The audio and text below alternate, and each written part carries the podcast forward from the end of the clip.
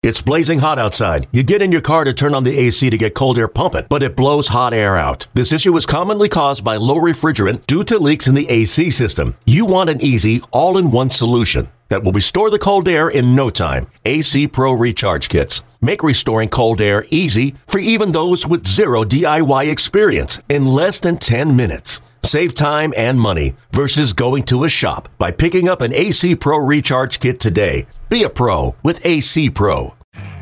You could spend the weekend doing the same old whatever, or you could conquer the weekend in the all-new Hyundai Santa Fe. Visit HyundaiUSA.com for more details. Hyundai, there's joy in every journey. This episode is brought to you by Progressive Insurance. Whether you love true crime or comedy, celebrity interviews or news, you call the shots on what's in your podcast queue. And guess what? Now you can call them on your auto insurance too with the Name Your Price tool from Progressive. It works just the way it sounds. You tell Progressive how much you want to pay for car insurance, and they'll show you coverage options that fit your budget. Get your quote today at progressive.com to join the over 28 million drivers who trust Progressive. Progressive Casualty Insurance Company and Affiliates. Price and coverage match limited by state law. What up? This is Myron, and you are listening to the Rye Bread and Mustard, a Mariners podcast, the Down on the Docks on the other side of the tracks, dive bar style podcast of and about the Seattle Mariners that you are listening to right here on the Audacy app or hey, wherever else you're getting that podcast action from. I'm not going to judge you as long as you're liking, subscribing, and all that good stuff. And those feelings go for our YouTube channel as well. If you have not been over to our YouTube channel, we've relaunched it. We've refixed it. We are putting effort into it. It used to just kind of be like the closet or the spare room or the storage locker or the under the couch shove. You get what i'm saying. We were just kind of putting episodes on there. Now we are producing them and making them look good. We're shining these turds of a podcast up and putting them over there.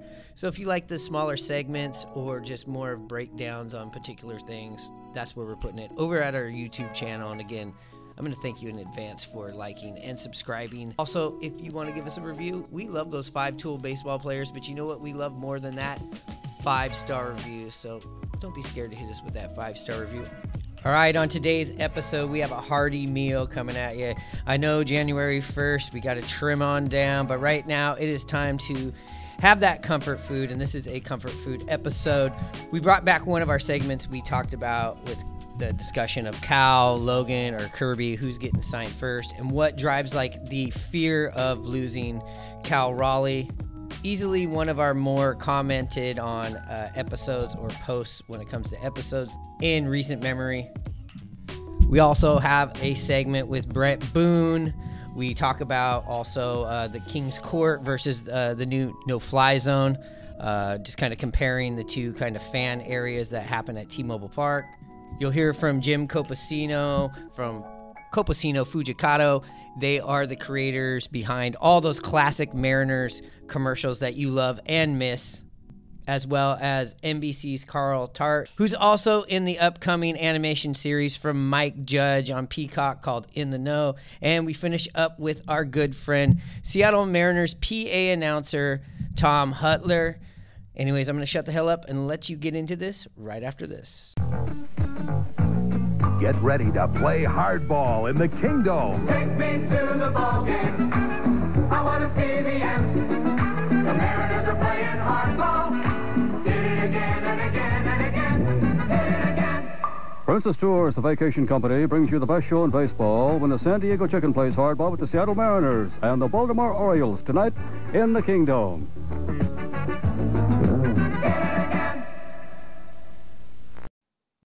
All right, this next segment was recorded after the Brock and Salk interview with Cal Raleigh that seemed to get overhyped uh, the day before. But there was a part of that uh, reaction episode that seemed to get some interest, and that's talking about when people say Cal Raleigh's as good as out of here. He's a Scott Boras guy, and blah blah blah blah blah.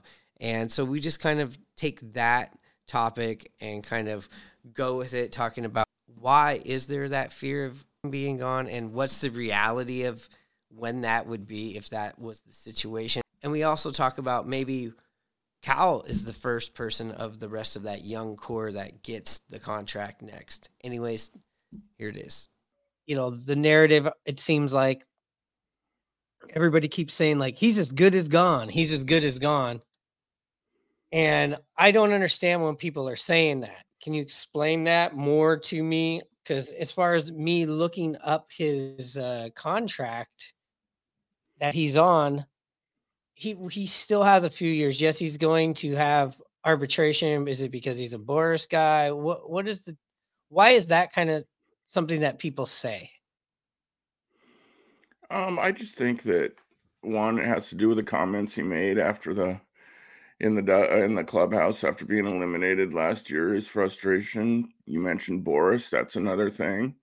And uh, he didn't say it now, and he said this the correct answer. You know, it's not up to him; it's up to ownership and management to play put put the team together, and and it's up to him and the rest of his teammates to be in the best shape and be as well prepared as they can for the season and and it's on the players too and he's right and uh but I, I just i mean scott Boras has come out and said comments about the mariner organization not being serious about winning um that's the narrative with, with a lot of mariner fans and it's kind of you know they don't spend the money they're cheap blah blah blah so i think you just kind of start putting two and two together and it just kind of makes a little sense. Cal's a winner. You can tell that by the way he plays, um, the drive that he has, the the competitiveness, the frustration, you know, uh, you can see when he, he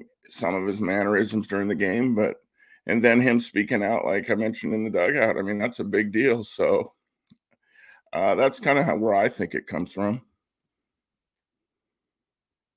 Well, as you can see right here on the screen, uh, we are looking at Cal Raleigh's current contract that he's on. This is his last pre-arbitration year. This is the last year you're getting him at a uh, di- big discount. Um, then 25, 26, 27 are his uh, three arbitrational years. So, I mean, if I get it, and after 2027, you he's either going to walk or you're going to trade him in 27. So when people talk about he's as good as gone, that's a lot of time. And let's just even say arbitration too. He's not going to get to his first arbitration and be gone. I just don't see that happening. Yeah, uh, it's hard to say. I mean, it's been well documented about players who've spoke out too. Cal has spoken out, and I think that's a reason too. You know, he could be traded. It seems to happen quite a bit with players that speak out, going back into the '90s with Jeff Nelson, um, and then players uh, recently, Paul Sewald, uh, that spoke out. So, I mean, there is a coincidence or lack thereof a coincidence in moves that happen to guys that speak out. Um, I would, you talked about lo- losing Cal. I certainly don't want to. I think he's a gift, switch hitting catcher that calls a good game, can block. He does it all, you know, and does it for 150 games behind the plate, it seems like. Yeah, that's what I'm I'm wondering why people always say, "Hey, well, he's good as gone." You see that. You see that all the time on online. You see that all the time in social media and it's like I don't he's not going to go anywhere. I don't think this is a guy that you got to worry about going anywhere in 2 or 3 years. And if you are worried about him going in 2 or 3 years, then you're kind of contradicting yourself about this next season. And where where when you're saying, "Well, I don't want to think about 2 or 3 years down the road. I want to think about just this season." And as far as him being here this this season, he's here. I don't see, and we can save this recording. I don't see the Mariners trading Cal if things go south this season, which they very well can if they don't get more offense. But I feel like he's safe being here. I think Cal is one of those important pillars to the Mariners going forward and to the legacy of the team. I, I just gonna say I feel like, and we've talked about it before. He's one of the untouchables on the team with Julio and him. But um, then again, you know, this ownership is change their tune on a lot of things. And I've told you before, it's always a trust thing. So I don't know. Could it happen? Couldn't it happen? I will never say no with anything the way this team operates. Uh, and a lot, of, and again, there's more of this. If I don't see him sticking around, I don't blame him if he leaves. And it's like he can't leave. He can't leave. The Mariners have to trade him. So there's no, there's no leaving. There's no Cal leaving until after the 2027 season. Well, he can demand a trade. He can demand a trade. Doesn't mean it's going to happen, but he could demand one. Absolutely. Do you see um do you see him demanding a trade? Let me ask you. Let me put you on the hot seat here, Hannah. Do you see do you see him right now demanding a trade in the next 3 years?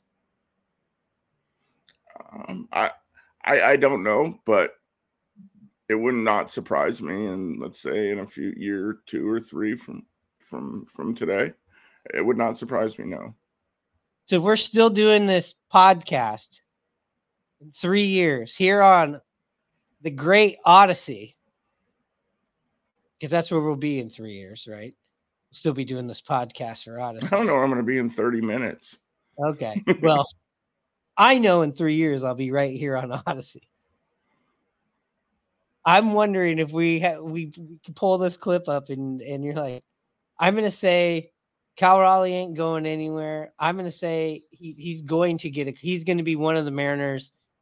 I think that you're gonna see get a contract faster than maybe some of the pitchers, maybe some of the other players that you're expecting. I feel like after George Kirby, I think Cal Raleigh is probably the next person that the Mariners, out of the core guys, tries to lock up. What do you think about that? Yeah, I could see that too, no doubt. I mean, he's a t- he's a top five catcher probably in the in the league. You know, um, hopefully take that next step this year, be an all star, and just keep grinding and taking steps forward every single year. You know, he's what's this is only his he's only had well last year was his first full season in the bigs, correct? Yeah, in 22 he got sent down, came back Yeah. up. The best return I've can ever remember of any Mariner. Um, he had like a like a Mike Trout coming back from the minors, kind of ripping back into the major leagues because a lot of people know this Mike Trout.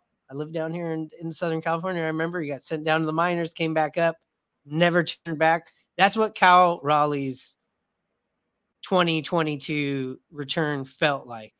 And yeah, so his yeah, so his career's just getting going. I mean, he's a baby in the league now, you know, first full season, and God, he's shown a lot. And uh he's a good player. It's someone I want to keep around. I mean, we've seen our catchers who they've been, you know, the Miguel Olivos, uh, since, you know, probably the most famous catcher in Mariner history, Dan Wilson left, you know, so it's not an easy p- position to fill that has the skill of Cal that can do it from both sides of the plate and f- both sides of the ball. So, whatever, whenever he becomes a free agent or his contract, it's going to be he's going to be a, a well paid player. Hey now! And then my other question here about Cal is we talked about the window, the window with a lot of these guys in their pre arbitration or early arbitration seasons here coming up. You got Cal Raleigh, you got George Kirby, and you got Logan Gilbert. I think we can all agree those are the three Mariners that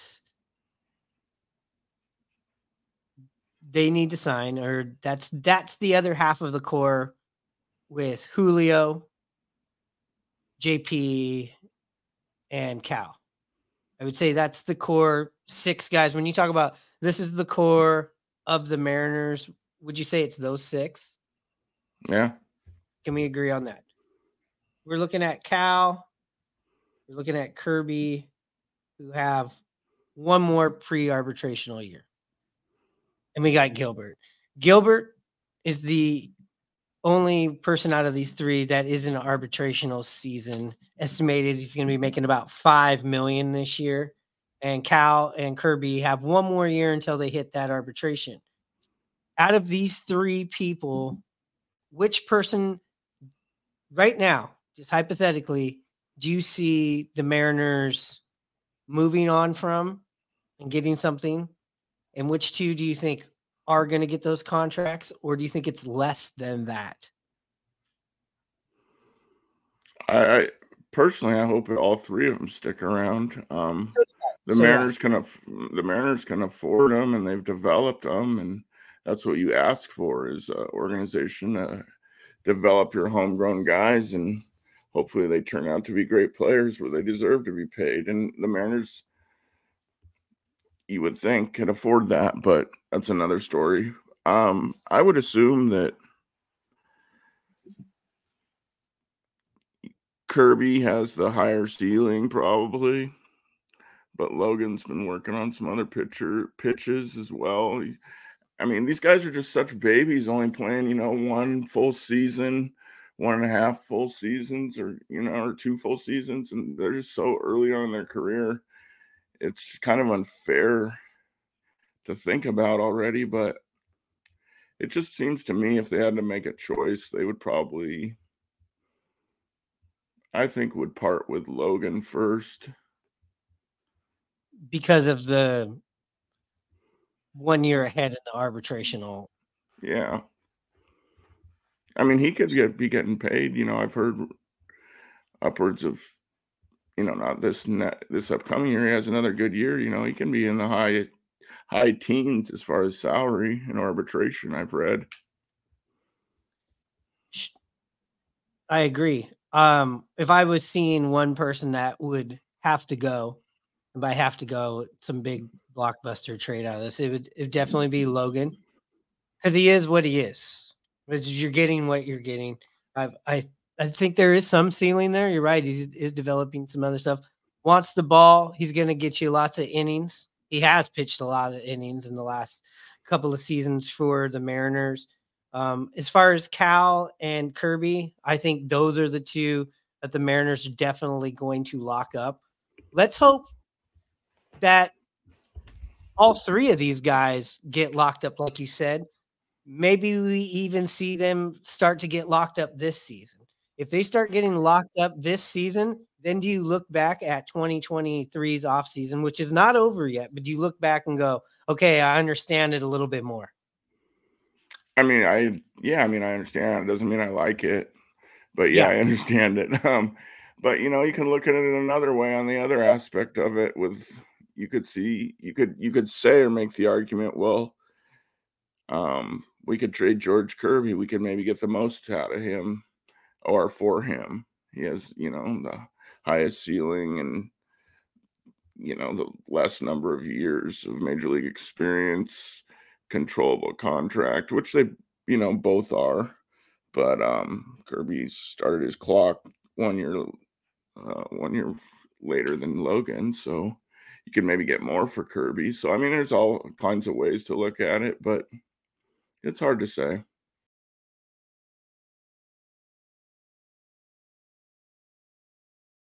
Supercross this weekend in the Kingdome. The Coors Beer Supercross doubleheader.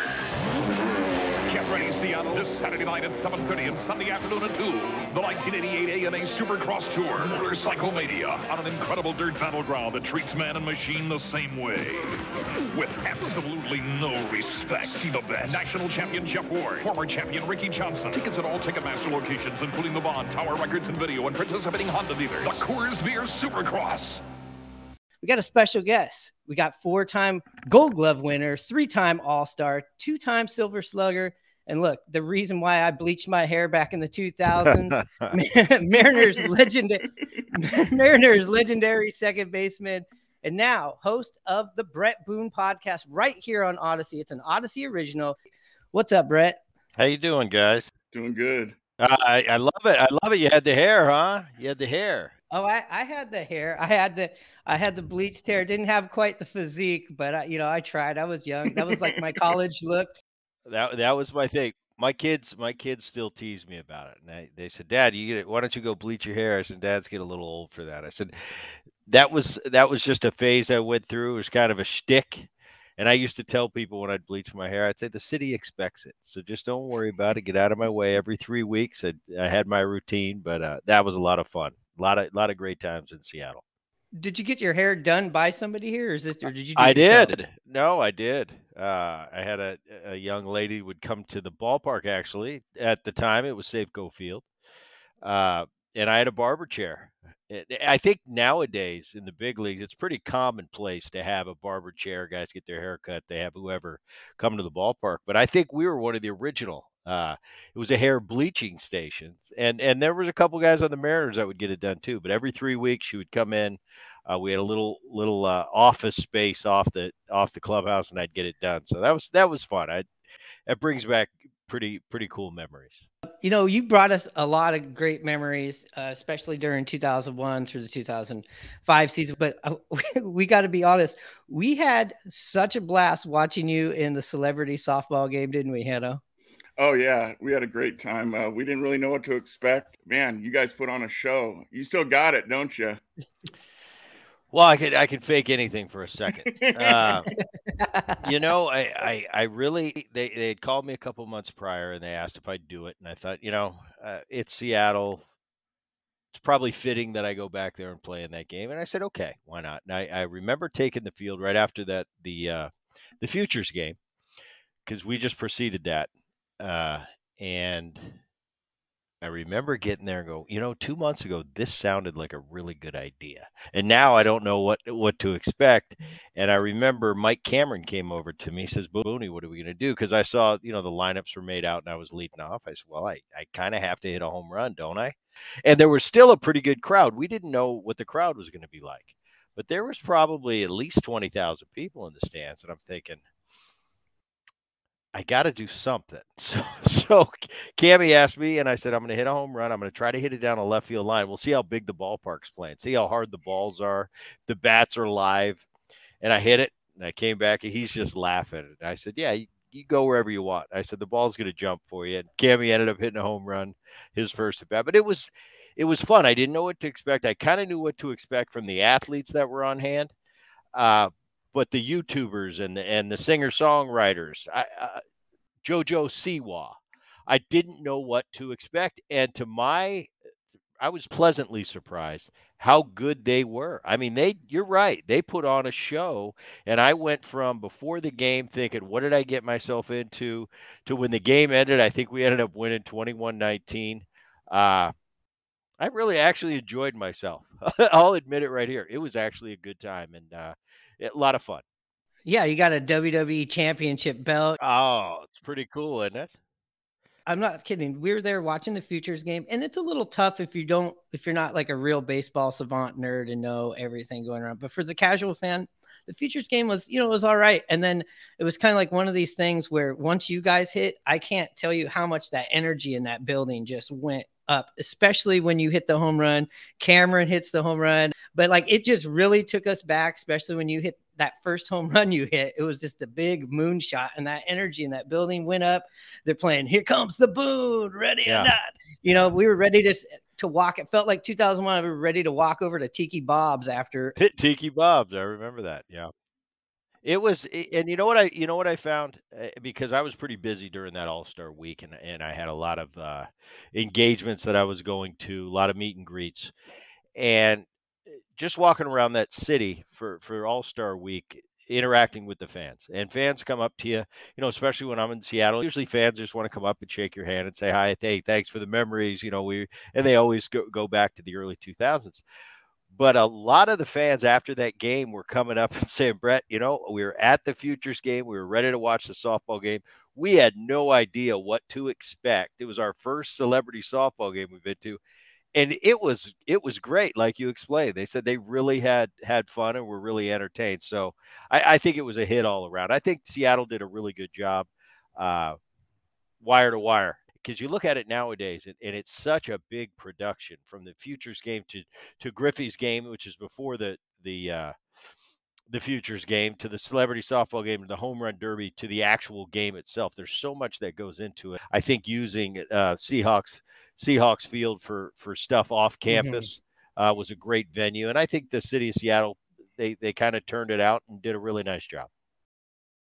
Rye Bread and Mustard, a Mariners podcast. We have the one and only Mr. Tom Hutyler. Do you have any g- of your favorite stories from the Kingdome? There was a time we had an earthquake, and so we, they were going to evacuate the building. So I was like getting up to go and leave, and they go, "No, you can't go. You got to read these safety things." It's like, Do we need to tell them that there's smoking's only on the exterior ramps? yeah. And Dave came shooting past. He signed off. I'm going, "Wait, I'm the only one here." Listen and subscribe to Rye Bread and Mustard, a Mariners podcast on the Audacy app or wherever you get your podcasts. I'm watching the Mariner game the other night. Bret and uh, Dan Wilson and Mike Blowers are on the call, and they start talking about Lou Piniella. And Dan mentions that he's played for Lou Piniella for nine years, and Mike says, "Well, I played for him for five, but I've probably been in his office a lot more than you ever have." Can you maybe share with our audience any times maybe you got called into Lou Piniella's office? Ooh, more times than I want to uh, really share. I played for Lou for for parts of uh, no for shoot what did I play? 93 was Lou's first year over. I was a rookie. And that's what I remember the most. Lou and myself, we did not see eye to eye when I was a kid and we had many a go around. I got sent down. I think I got sent up uh, sent down, brought back up three separate times in 1993 before I, I, I eventually stuck. And uh, then he traded me to the Cincinnati Reds. But in the beginning, like I said, we did not see eye to eye. We were constantly kind of at each other's throat. And, and I mean, to the point where I'd get called in his office and we never fought, physically fought, but we came close Wow. a few times where, where Lou is just, he was that, he's Lou. And Yeah. he's got a young kid, a brash young kid, and myself who who I'm just I'm just swinging hard and, and trying to make a name for myself, trying to become a big leaguer. And he was giving me that tough love. And uh, once we got through that, and and the second half of 1993, I, I played well. he ended up trading me. Uh, and the press thought it was because Lou and, and me were at odds, and we weren't. By the end of '93, we were kind of buddies. I mean, he was calling me in on the weekends. We'd bet on football against each other, and so we had a nice relationship. When I got traded to the Reds, I didn't take it as a as a as a negative thing. I, I, I just thought that's business. You know, we got Danny Wilson coming back to to Seattle that to replace a Dave Valle who had been there a while and we had a plethora of, of young talented infielders in the in the Mariners organization and the Reds needed needed a young second baseman and it was business as usual. I went to Cincinnati, enjoyed my time there. Uh, fast forward, I came back in 2001, and I think Lou was a, a pivotal part in getting me back. And the relationship was completely different the second time around. You know, I was a, uh nine-year veteran and and Lou had had nine more years of experience, and he to this day he he's one of my favorite, not my not only my favorite manager, but he's one of my favorite people in life. And I got to spend some time with him at the All Star game, and and uh, you know that that old 01 crew got back together for just just 20 minutes before we got announced on the field and and it, I, I was doing my job. I was sitting on the couch with with skip and i was winding him up and then letting him go and he was entertaining the crowd and and and all the players that were there and it felt like 2000 like you mentioned earlier felt like 2001 again. So i can't say enough good things about lou piniella yes i had some tough times with him he taught me a lot uh he gave me some tough love. He he was a part of my maturation process. I grew up under Lou a little bit, and uh, he's one of those guys. He's not for everybody. He needs to respect you as a man, and then secondly, as a ball player. If he respects you in both in in both categories, that man will go through a wall for you. If he doesn't, you're probably not going to be able to play for him. And that's just the way Lou Piniella is. There's only one Lou. They cut, they, they broke the mold when, when, when they made Lou Piniella. And, uh, but to this day, one of my favorite men on this planet and, uh, a big part of, of my career. I don't know what it is, Dr. Piniella. My life just isn't going the way I'd planned it. Every time I turn a corner, there's some sort yeah. of. atta- Wine, wine, whine. I've had it with your excuses. You're acting like a loser. I- you want therapy? I'll give you therapy. Get off your duff, get out of here, and make something happen. Do I make myself clear?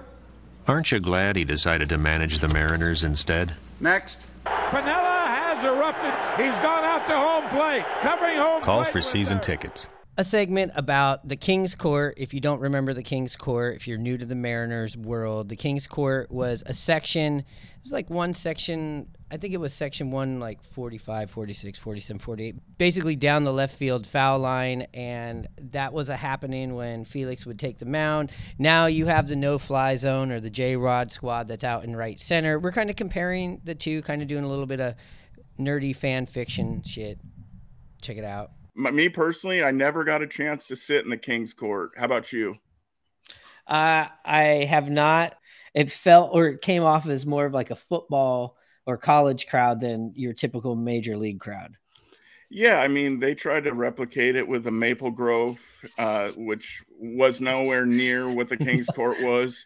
They have now the no fly zone, which is, you know, making its way towards it, but it, it still doesn't have the juice of the King's Court. No, I mean, look, you could have five or six two strike counts in an inning because that's kind of was a little bit. Some people go it was a little bit of a distraction for him. Like he would get juiced up Yes. on that strike two and try to get that punch out. Uh, but I mean, that's how much he was connected to the crowds.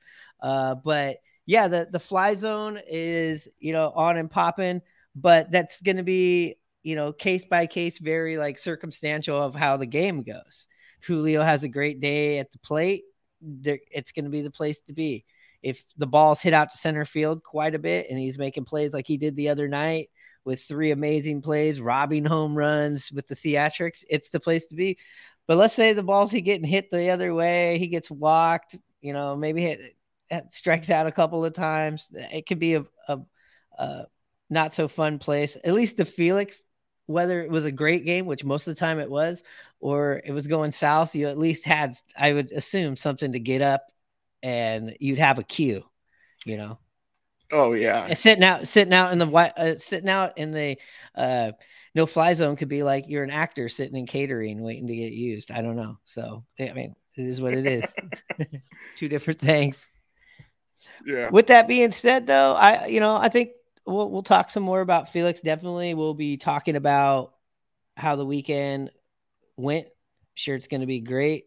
Uh, but it's kind of also crazy. Baltimore was the last team that he ever put a uniform on. Didn't throw a pitch in the season, but that was the last uniform he had on. Was the Baltimore Orioles? They're here in town. Um, maybe the first pitch is him hitting one of the Orioles. I don't know, but uh, and their social media network uh, claims that their all-star closer is the new King Felix too. So there's a little bit of that backstory as well. So, um, like King, like our King Felix's uh, Twitter handle, he's the real King Felix. Oh my god. I'm glad you didn't let that hide away from here because I get it. That is a badass dude. But come on, to use this guy, unless to use this guy's nickname or or take on this guy's nickname or for another organization to take on their nickname it is stupid. This next segment was recorded down at All Star Week with the Wizard of Oz when it comes to the classic Mariners commercials that we grew up loving and honestly uh, wishing and yearning for more. Here he is, Jim Copacino. I'd like to say I've got a great future behind me, but, but it all started really in uh, 1990. Remember when Jeff Smulyan? Of course, you guys. I don't know if you're. Yeah, I remember. Jeff. He brought he brought the Mariner Moose. and- Yeah, Jeff um, bought the team from George Argyros, and Jeff was a charismatic, very successful Indiana uh, radio magnate. He had radio stations all over the country, and he uh, was a huge baseball fan. He always wanted to be a baseball owner, so he bought the Mariners. He came in and he said, "You know, the the Kingdome is dreary."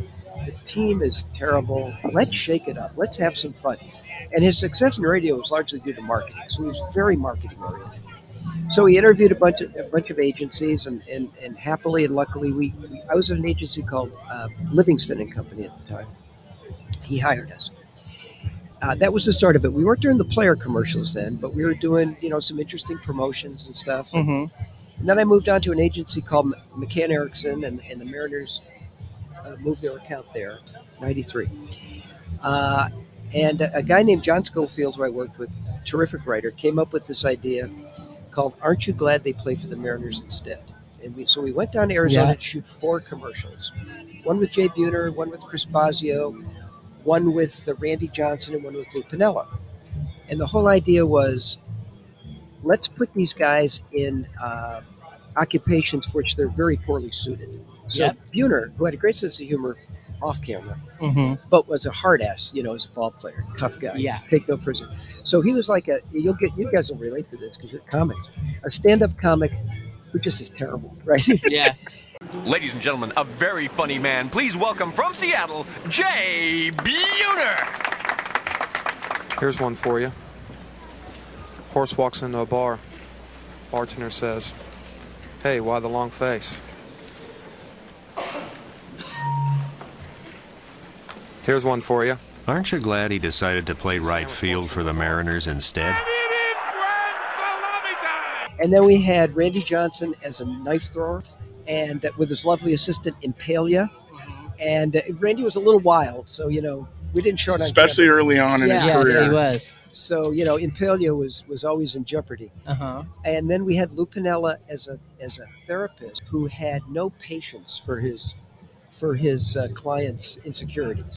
I don't know what it is, Dr. Benella. My life just isn't going the way I'd planned it. Every time I turn a corner, there's some sort yeah, of. cata- wine, wine, whine. I've had it with your excuses. You're acting like a loser. But you want therapy? I'll give you therapy. Get off your duff, get out of here, and make something happen. Do I make myself clear? Aren't you glad he decided to manage the Mariners instead? Next. And then we had Chris Bosio, you know, tough, gruff, right-handed pitcher, didn't back down to anybody, as a um, as a ballerina. So the, the Mariners approved the script. We go down to Arizona, and we present the commercials to all the guys, and and they all liked it. Uh, Buhner came in. He said, "Yeah, that's fun. I'll do that." Lou said. Yeah, I'll do it if, uh, but I I don't want to take all damn day. so he said, "Okay, Lou, we'll, we'll get you in and out in an hour. I promise." And then uh, Bosio and Randy came in together. So we showed Randy his commercial. You know, we had little storyboards. Here's Randy dressed as a as a carnival knife thrower, you know, and, and he said, Yeah, that's cool, I can do that. Bosio liked it and he said, Yeah, that's that's really neat. What do you got for me? And we said, Chris, you're gonna love this. You're a gruff, tough, right-handed pitcher who doesn't back down to hitters. What's the occupation you're least suited for? And I show him the picture, a ballerina in a tutu dancing to Swan Lake and his smile turned to a frown. He goes, Are you effing kidding me? Meanwhile, Randy's laughing his ass off. He goes, Give me that thing. I'm going to hang it up in the clubhouse. And Bosio says, The hell you are. And he takes it and he rips it in half and he rips it in half again. And it's like, he says, I'll do a commercial for you guys, but I'm not going to do that goddamn commercial. yes, sir, we got it. So we go back to the hotel. We have a few drinks. We try to come, because we're shooting in two days come up with some ideas. So we finally come up with an idea that, again, the toughness of Bosio, but instead of a ballerina, he is a dentist Yeah. who doesn't believe in Novocaine. You know Right. Yeah. yes. So he's, he's pulling teeth from this poor guy. Uh, but there was, uh, and, and, you know, they were pretty well received, the commercials. But there was a lesson there, which is it's okay to have fun with the players, but but don't make fun of them. Right, You know, and right. that's, that's that line in comedy. You know, a cheap laugh isn't always Yeah. a good laugh. Junior came along a little later. You know, he was uh, he was really a burst on the scene. Yeah. and, and, you know, Nike was Nike. paying him money to Yeah, do yeah, commercials, exactly. and you know, we'd give him a, a cracker and a, and a soda. You know, Yeah. So, uh, but but he came along and, and he was great to work with. We did a number of, of, of commercials with him, and uh, uh, one of my favorites is you remember the Rorschach blot when there's an Oakland A's pitcher, yes, who is um, having some mental problems. You know, so he goes to this psychiatrist, and he's holding up a series of Rorschach blots, and he says, "What do you what do you see when I when you look at this?" I see Ken Griffey Jr. hitting my fastball into the right field seats. And this? Griffey ripping my curve for a double. And what about this? Griffey. You just can't keep me out of your head, can you? I bet Junior really liked that oh, he, he loved it. He was great. I, I do remember when because I've known I've known your son Chris for a while now since we were in uh, high school, and I remember going over to your house. And the two things I always remember is you had seats from Yankee Stadium. Yeah. And then you guys had this VHS tape. Now, when we were all teenagers, people you'd go over to somebody's house and they'd maybe break out a a, a porno VHS tape. But over there, it was the outtakes Oh, from your guys' Yeah, commercials that were great. And one of my favorite ones, I'll, I'll just never forget, and I had to go back and see it again and again and again, was the one where Griffey comes in and he does the, it's when Lou Piniella and him had the bet with the cows. Yes. Or mm-hmm. over home run derby, over steak dinner, I'm sorry. Yep. And he loses the bet. So, which was a true story, which you guys turned into a commercial. Then I saw the outtakes where he's dropping the F bombs, and it was just like, he's actually could, he had, you know, the, the, it, it rolled off his tongue pretty Yeah. good. Well, I think the one he had the most fun was was with the All Griffey team. Yes. Remember that one? Yep. Mhm. Where uh, you know Griffey is pitching to Griffey, batter hits the ball to the outfield. Griffey makes a great catch. Guy tries to tag up, he throws him out, and uh, he he just loved that. And uh, and he he contributed a lot to that. You know, he said, "Hey, I got an idea. What if okay, there's nine Griffeys on the field, but what if in the stands there's a Griffey peanut vendor?" That's a heck of an idea. That's that's Junior, we'll take I'll take credit for that. Thank you. That's some good heightening Yeah, right there. and- and he was good. Uh, there's a story I've heard from Chris, but I wanted to hear it from your point of view. Uh, a, a situation where you guys were shooting with Griffey, and then you guys, Cr- he was ended up playing catch with Griffey to keep him warm, or, or something like that. Well, you know, uh, Griffey was great. That was that all Griffey team. So, so Griffey comes out, and Chris. it was during spring break, so I brought Chris down with me to be an unpaid member of the crew and and hang out. And so uh, we're all gathered there, waiting for Junior to come. Junior comes in in the golf cart. He comes over, and I introduce him. I said, "Ken, this is my son, Chris." And he looks at me and he looks at Chris and he says, "Good thing he looks like mom." that was Griffey. And uh, you know the relationship he had with his father. I think he he uh, he respected that. And so at one point, you know, there's a lot of waiting around. He tosses a ball to Chris. Chris had his glove. He says, "Come on, let's go play catch." And it's like, oh my God, you know, under the on the impossibly green grass, under the lights. Here's the greatest baseball player on the planet playing catch with my kid, and it was, you know, it was very very powerful. Stepping up to the plate next is our good friend, actor, comedian, writer, NBC's own Carl Tart. You might know him from the Grand Crew series, or you might be anticipating the upcoming series by Mike Judge, you know, creator of Beavis and Butthead, Office Space, Silicon Valley. It is called In the Know, where Carl plays one of the principal characters. Uh, this is a segment where we're talking about when he was a writer on Brockmire for all you baseball nerd heads out there. And he talks about his experience of telling a baseball story on Drunk History. And if you blink, you might miss him, but he is in the movie Moneyball. We're talking about it right here. So, some of the people that listened to might have listened before we were here on Audacy. Maybe the Audacy audience doesn't know you have written on a, a baseball show, Brockmire. Can you tell us a little bit about that experience? Uh, it was great. It was great being able to. We didn't talk about much baseball on the show. The show was more about relationships of the people. But I got to hang out with Hank Azaria. Hank Azaria came in the room with us a couple times. He was really dope, really cool guy. Uh, sent me an email at the end of the season that I still have pinned in my in my you know favorite starred emails, which I don't have many of. Uh, but Hank Azaria's is in there under Henry A and uh, he he sent me a really nice email. He said he liked my episode probably the most of the season, which was really dope. Uh, but it was more about relationships than, than, than and less about baseball. Uh, but I got to I got to, in my episode I got to talk a lot about my hometown and a lot about you know uh, the baseball situation in, in New Orleans and stuff like that. And uh, they got a minor league team down there, the Baby Cakes. That's a great so name. It's really dope. Let me make sure they haven't. Before I say it, let me make sure they haven't changed that name because those names be changing. Do you you notice that minor league team names change a lot?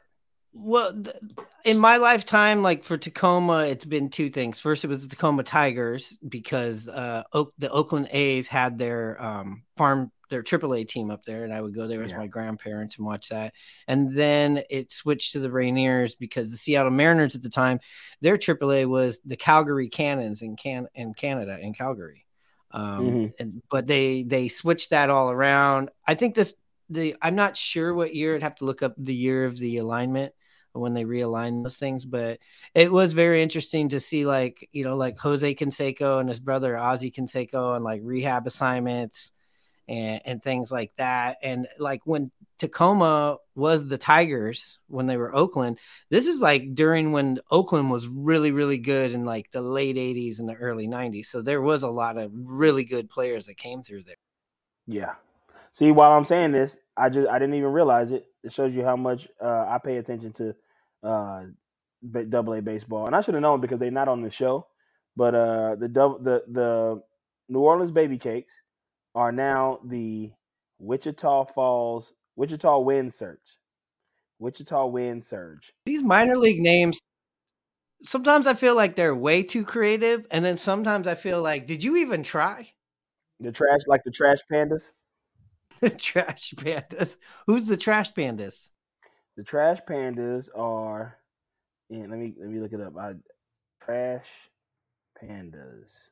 And it's Rocket City Trash Pandas. So that means that that is and they're and they're affiliate of the Angels, and they play in the Southern League, and that's in Alabama. So Rocket City is like Huntsville, Alabama, because it's where uh, NASA is, and so they play down there the Rocket City Trash Pandas. But some of these names, though, it kind of feels like you know where you could go those name generators and they're like, "What's your pimp name?" or "What's your uh, yeah, wrestler's yeah. name?" yeah. That's what's your porn name. That's maybe- Rye Bread and Mustard, a Mariners podcast. We have the one and only Mr. Tom Hutyler. How are you doing? Doing well, guys. There was one time I came out of a watering hole in West Seattle watching some guy had been overserved, and I came out. I came out of the restaurant, and he goes, "You're the Mariner guy." I go, "Yeah." And he goes, "Could you do Ken Griffey Jr.?" And I said, "Okay." So I did it, and he goes, "You're a great man." Rye Bread and Mustard, a Mariners podcast. Hear the full episode on the Audacy app or wherever you get your podcast. Talked about a little bit about this on uh the previous before we moved over to Audacy, but you uh you told a baseball story on on drunk history. Yeah, Moses Fleetwood Walker, the first black professional player before Jackie Robinson. Jackie Robinson was the first player in MLB, but Moses Fleetwood Walker played uh, professionally with the the the Blue Stockings, Toledo Blue Stockings or something like that. Uh, and he went through hell. And he was playing in like the early 1900s. It was a really dope story. You you told me you had to take a physical before you did that. Yeah, you got to do blood work to make sure your liver is working right. So you got to do, you got to go to the uh, go to the doctor, get your blood work done. They they test your liver out because you know it's just for liability. So there's a lot of liability things that that would go into the show. So like they weren't they, they even though the show is called Drunk History, they were never you know allowed to tell you how much to drink. Also, like the first time I did it, I didn't drink enough because you know, I mean, you know, I'm a big guy, so it takes a lot to, to get me down. And uh, I just, I, they didn't tell me that I, I was like, "Am I supposed to drink before I show up?" And they were like, mm, we, we, "You're not saying that." Uh, so I showed up, and Derek wasn't there yet. And I was like, "Do I start drinking now?" And they're like, "We got to get confirmation from." Derek." Like it was like really like they really want to make sure that you don't get alcohol poisoning and you don't like you know they're very serious about that. So uh it's they they have a lot of liability. You got to sign all these waivers and everything. You got to take all these like, you know, charcoal pills and stuff and stuff that'll like help you not not be hungover and not be messed up the next day. But the second time when I wasn't a rookie anymore, I definitely drank before I went just to have a little bit more juice. And then me and Gabers went outside and played uh barehanded catch in the dark. So that could have been dangerous because we were we were drunk. So uh, when when that's got to be quite a change of going and taking a physical to go drink versus like you know you played sports and you had to take some physicals and stuff like Yeah. that. Did you ever think you were going to be taking a physical to To drink? to, to drink? That's adulthood. This is what adulthood is. And you're like, trust me, I'm fine. yeah, I know what I'm doing. I know were what like, I'm doing. You don't get it. You don't get it. You have to do this. I'm happy I did it though because it was a free physical. Uh, but like, and then going in the Wayback Machine. Now, listen, you know, we, we know you from obviously Grand Crew, um, and uh, um, Comedy Bang Bang, lots of things, UCB stuff. But uh, you know, when you were first working in the business, just like a lot of other actors out here, you did a you did a little bit of extra work when you were when first breaking in and the cool story is that we I know we talked about I don't know if we talked about this on the last one, but you told me prior to that episode, which I really didn't even know, even though we've known each other so long, you were like, I worked on Moneyball. We happened just to be talking about Moneyball, and you actually worked on Moneyball as an extra. I was a, I was a featured extra in Moneyball, not featured because you didn't see me, but I was one of I, I played for the Oakland A's in Moneyball. And I never got to, you know, take no at bats or, you know, catching, but we just played a little pepper and then kind of walked around in the uniforms and practice gear and stuff like that. But it was a good time. Uh, and uh, got to uh, fly up to Oakland for two weeks and, uh, you know, work on that. And that was really fun. I also was a baseball player on Thomas Jane's show, uh, Hung, H U. Yes, that's right. HBO, and I was I was a baseball player on that and uh, that was really that was a, a, that was when I really learned the, the, the craziness of this business because uh, that show we had we went full out like full baseball practice for eight hours one day, and only got paid what we what we were there to get paid. Which at the time I was non-union, that was sixty four dollars for eight. So basically eight dollars an hour. So basically I got I was slide everybody was sliding all day. All of our uh if you chose to slide like chest first, you had to do that a bunch of different times, and we were hitting and we were catching, and we were like it was we had a real practice, except the practice wasn't three hours like it used to be when we were kids. It was eight hours that whole day. We were pra- we were just practicing baseball, and we were so tired. And everybody everybody's drawers were full of dirt, and uh, it was a everybody's socks were fucked up, and it was a, it was a rough ass day. Well, listen, I played a lot of baseball. I put in a lot of time playing baseball, and you made more in that day than I ever did. But you know, doing that. So uh, yeah, I, gonna... I technically was a professional baseball player because I got paid to play baseball. Yeah, yeah, absolutely. I remember I auditioned once for a baseball player, and I just obviously was not believable. So I mean, it was same thing that any other college coach was. was I did lose I, because of that. And here's a fun fact for you: because of that, I do lose my college eligibility. So I was 18 years old. So even if I wanted to go back and play sports, I did play. I played basketball, a little bit of basketball in college. But once I got paid to do the sports stunts that I used to do, I used to do all of them. I did some football, I did some baseball, I did some basketball. Once I got paid to do that stuff, once they handed me a check, I was considered a professional, and I, I lost all college eligibility, so I couldn't play college ball anymore. But it was in Seattle's Kingdome where the Wild Kingdom really had its day. The most frightful delay of all time was the attack of the killer kitten. My gosh, what is that? Is that a rat? A muskrat or a Let me see that. It's a cat.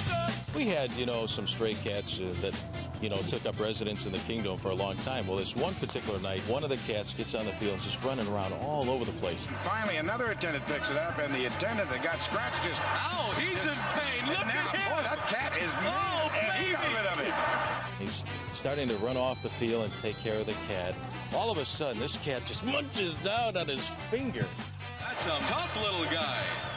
The cat won't let go, and all of a sudden, Bert is twirling around like a top, trying to get rid of this cat. He's going like this and trying to get the cat, and the cat's hung out his finger like this, and he's in a whole lot of pain. Finally, he gets rid of the cat. A fussy feline with claws. That was kind of funny. that cat has gone crazy. And the cherry on top of this comfort food episode here is with our good friend Tom Hutyler, the Seattle Mariners PA announcer since 1987. This is actually a segment from the day we met him for the first time in person and we were fanboying out. So we played a little game where we kind of matched our a cappella versions of walk up music, classic Mariners walk up music, and we do that and we try to see if he can remember the player that walked up to it. It was just a way to pimp him out to hear him uh, do some announcing across the table from us. So Hanson and I play a game. Uh, of course, we're just just avid fans of, of the little things that happen in stadiums. We love the walk-up music, which has turned into a, a big thing now. Mm-hmm. But a thing that we we like to play is when I can actually acapella one of the songs he'll do an impression of you, but he's got to guess whose walk-up music is it. Is ah. it? Oh, so so here's an example. You ready, Hanno? And he's gonna do he's gonna do the Tom Hutyler. You ready? This is what he's the most nervous about. That's why he probably went outside. just like you would do a stage show. He went outside, learned his lines, talked himself to his. So here we go. Who let the dogs out? Who, who, who, who let the dogs out? Who? Shortstop, Alex Rodriguez. That's great. So we were wondering if you'd play with a couple of these, and I'm going to do some easy ones. I'll get these are deep cuts from. I don't know how much you'd remember. Just a couple of You them. know, I, I, I probably, probably some more obvious ones. Yeah, but I don't. I didn't really pay attention to that that much. And It's like the hydro races. Who won the hydro race? I go. I don't know. I don't watch. So, but um, This one you'll. I'll start it real easy. all right. Now Right fielder number 19, Jay Buhner. yes, all right. Ooh yeah, Ooh, what a man, what a man, what a man, what a mighty good man. Now man. batting the catcher, number six, Dan Wilson. okay, and then here's my first love, my first Mariner crush. Here it goes. Dun, dun, dun, dun, dun, dun, dun, dun, dun, dun, dun, dun, Uh, First baseman number 21, Alvin Davis. I was fucking pretty boy. And then here's the extra credit one because I butcher this one every time. Here he goes. Dun, it, dun, dun, dun, dun, dun, dun, dun. I've got the power. Oh, yeah. Third baseman. Can't remember his number. Mike Blowers, 16. Mike Blowers. Yeah. Thank you. All right, that's our episode for today. And we hope to see you down at the NHL Winter Classic at T Mobile Park. Try to find us. We'll have some swag with us. With that being said, Hanno, you know what time it is.